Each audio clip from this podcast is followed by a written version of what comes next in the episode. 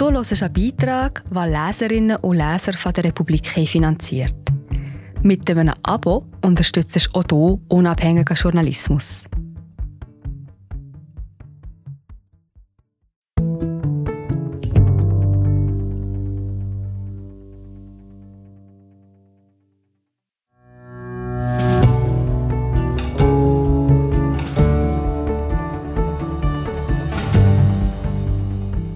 Sie haben getötet, vergewaltigt oder Brände gelegt. Dafür werden sie bestraft und einige zusätzlich noch verwahrt.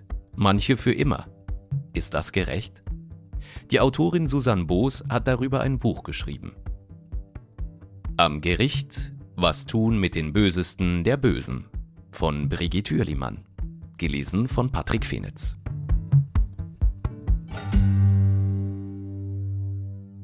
Wer eine schwere Straftat begeht und dabei erwischt wird, der landet vor Gericht.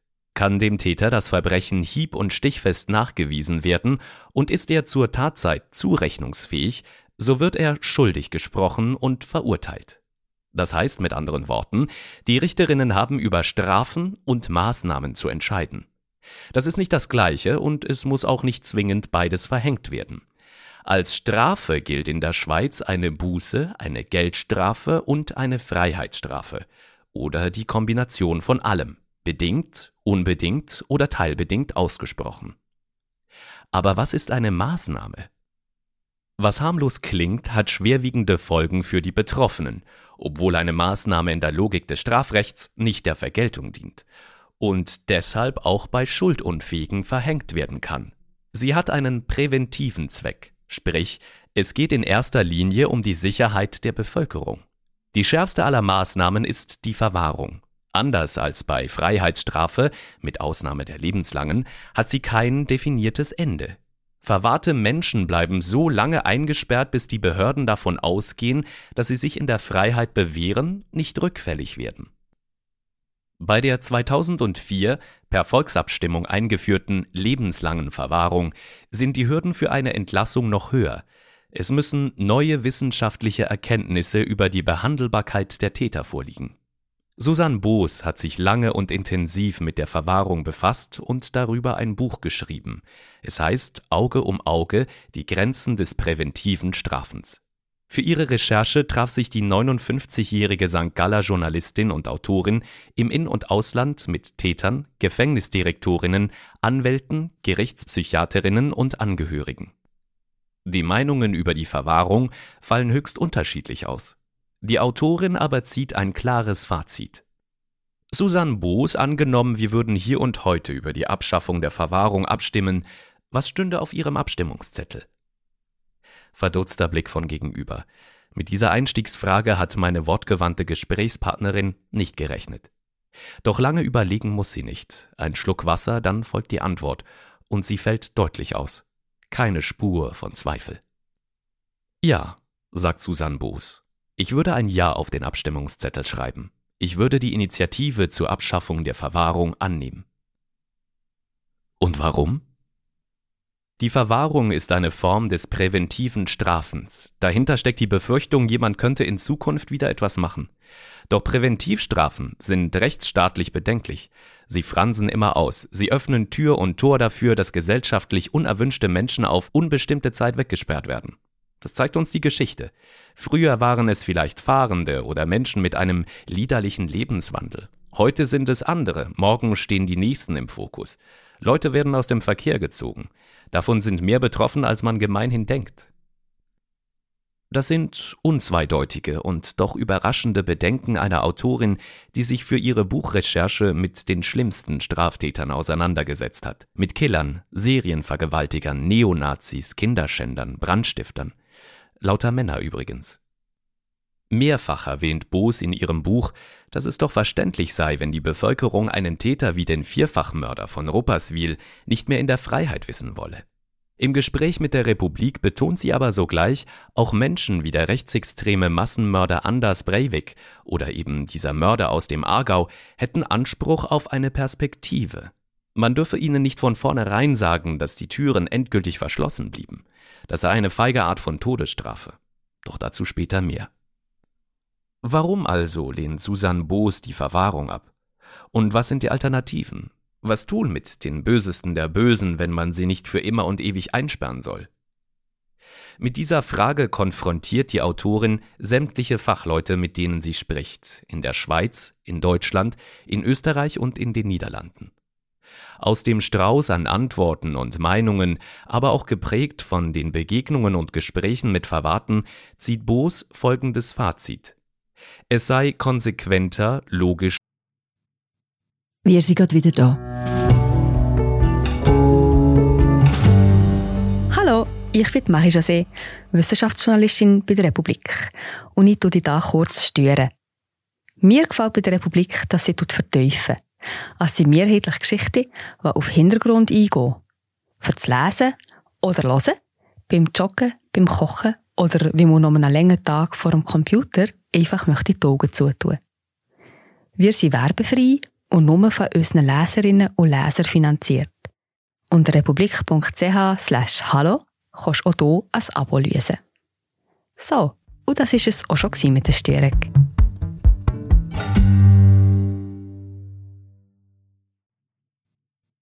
Und aufrichtiger, über schärfere Strafen für schlimme Delikte nachzudenken, als die Täter präventiv und perspektivenlos auf unbestimmte Zeit einzusperren, nachdem sie ihre Strafe ja bereits verbüßt haben.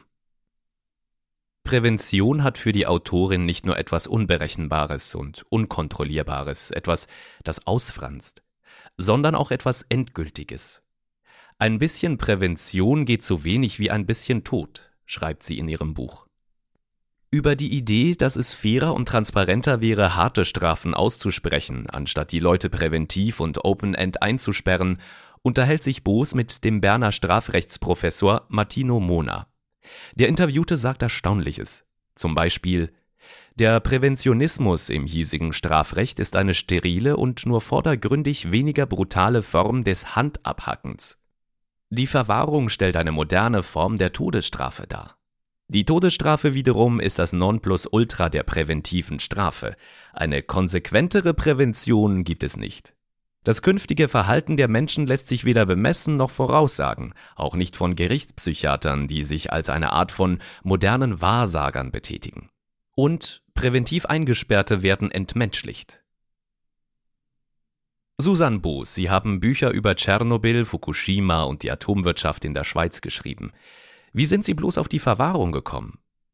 Kein Verdutzen dieses Mal.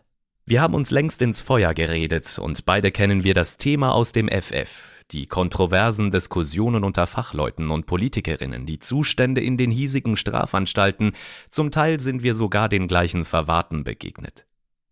Sie sagt, sie habe sich schon früh mit Justiz und Gefängnissen auseinandergesetzt. Überwachen und Strafen des französischen Philosophen Michel Foucault habe sie geprägt. Mitte der Nullerjahre wurde sie Redaktionsleiterin der WOTS und begann die Briefe aus den Anstalten zu lesen, die regelmäßig auf der Redaktion eintrafen.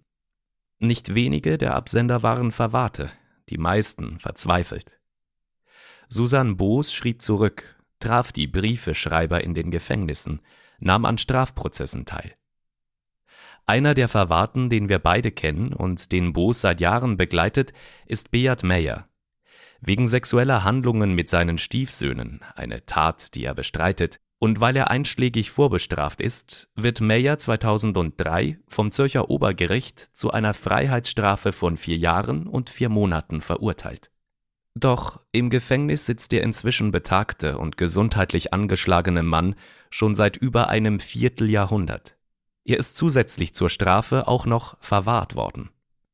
Meyer lässt sich im Gefängnis nicht therapieren, weil er seine Unschuld beteuert und gilt deshalb als uneinsichtig und gefährlich.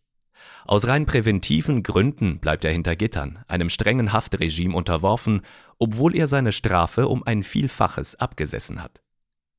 Vergeblich hat Meyer unter anderem darum gekämpft, wenigstens nicht mehr arbeiten zu müssen, in den Ruhestand versetzt zu werden.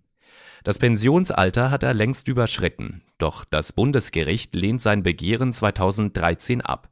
Das Arbeiten im Gefängnis habe eine andere Funktion als draußen, heißt es im Urteil. Es gehe um eine sinnvolle Tagesstruktur und um Beschäftigung. Das gelte auch für alte Insassen und sei doch nur zu ihrem Besten. Dass in der Schweiz die Verwahrten gleich behandelt werden wie Straftäter und am gleichen Ort untergebracht sind, eben in Gefängnissen, wird von Susan Boos und von manchen ihrer Gesprächspartnerinnen kritisiert. In Deutschland beispielsweise ist per Rechtsprechung das Abstandsgebot eingeführt worden. Das war 2004, als das Bundesverfassungsgericht befand, eine unbefristete Verwahrung sei zwar zulässig, aber die Art des Vollzugs müsse geändert werden. Das heißt, Verwahrte sind anders zu behandeln als Straftäter, die ihre Strafe verbüßen.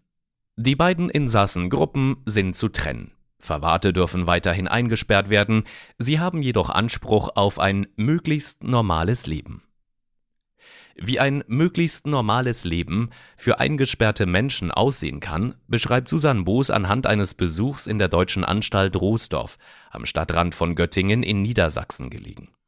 45 Männer leben hier in kleinen Wohnungen, die mit Gemeinschaftsräumen, einer Gemeinschaftsküche, einem Fitnessraum und einem Garten ergänzt werden. Die Bewohner kaufen im anstaltseigenen Laden ein, es gibt sogar alkoholfreies Bier, können von einem großen Freizeitangebot Gebrauch machen, sich tagsüber auf der Abteilung frei bewegen und auch unbeschränkt telefonieren. Sie haben zudem Anspruch auf regelmäßige Ausflüge in die Außenwelt, begleitet in aller Regel. Abends allerdings werden auch in dieser Anstalt die Türen der Insassenwohnungen von außen geschlossen. Noch einen Schritt weiter gehen die Niederländerinnen, die in der Nähe von Nijmegen ein Dorf der Supergefährlichen geschaffen haben, wie es Susanne Boos in ihrem Buch nennt. Die Idee ist bestechend und sie scheint zu funktionieren. Die Autorin beschreibt, wie sie zu Fuß die Ortschaft Seeland durchquert, beim Landgasthof links abbiegt, ein Zuckerrübenfeld entlang geht und schließlich am Ende einer Wiese und vor einem Wald stehen bleibt. Dort tauche S auf. Von ferne glaubte man einen Logistikbetrieb vor sich, ein Zaun, einige flache Gebäude und ein Parkplatz mit Autos. Hier wohnen die gefährlichsten Menschen der Niederlande. Wohlgemerkt ohne Mauern, ohne Wachtürme, mit freier Sicht auf Wiesen und Felder. Oder auf den Sonnenuntergang. Zum Zeitpunkt ihres Besuchs leben 93 Menschen im Spezialdorf, drei von ihnen sind Frauen. Und alle haben sie getötet, vergewaltigt oder Brände gelegt. Es gibt ein Pony, Schweine, Ziegen, Hühner und manchmal watschelt sogar eine Entenfamilie mitten durchs Areal. Innerhalb des Zauns bewegen sich die allermeisten der Bewohner tagsüber frei, auch zusammen mit ihren Gästen. Bloß am Abend werden die Türen von außen verriegelt. Arbeiten ist erlaubt, aber keine Pflicht. Doch das Erstaunlichste ist, die Hälfte der Bewohner kommt wieder raus. Das Dorf der Supergefährlichen muss keine Endstation sein. Der Anstaltsdirektor erzählt von einem ehemaligen Bewohner, von Insassen mag er nicht sprechen, der heute an Polizeiakademien und an Schulen referiert. Also, Susan Boos, nochmals, wohin mit den Bösen? Man müsse ernsthaft über Vergeltung sprechen, schreibt die Autorin in ihrem Buch, anstatt der Prävention alles zu opfern. Solche Überlegungen seien notwendig, auch wenn es wehtue und beklemmend sei, schärfere Strafen zu fordern. Im Gespräch fügt Susanne Boos an, dass auf jeden Fall der Vollzug der Verwahrung geändert werden müsse. Ich würde in der Schweiz ein Verwahrtendorf entwickeln nach dem niederländischen Vorbild. Das Dorf wäre zwar abgeschottet und gesichert, würde innerhalb des Zauns aber so viel Normalität wie nur möglich zulassen. Wichtig sei, sagt Boos, dass das Dorf für die Angehörigen gut erreichbar sei, Besuche nicht zusätzlich erschwert würden. Die Insassen, mit denen ich gesprochen habe, wären froh, wenn in der Schweiz nur schon das Abstandsgebot eingehalten würde. Wenn sie freier telefonieren könnten, mehr Besuch empfangen, selbst kochen und Zugang zum Internet hätten, wenn auch kontrolliert. Es gibt keinen Grund, ihnen dies alles zu verweigern.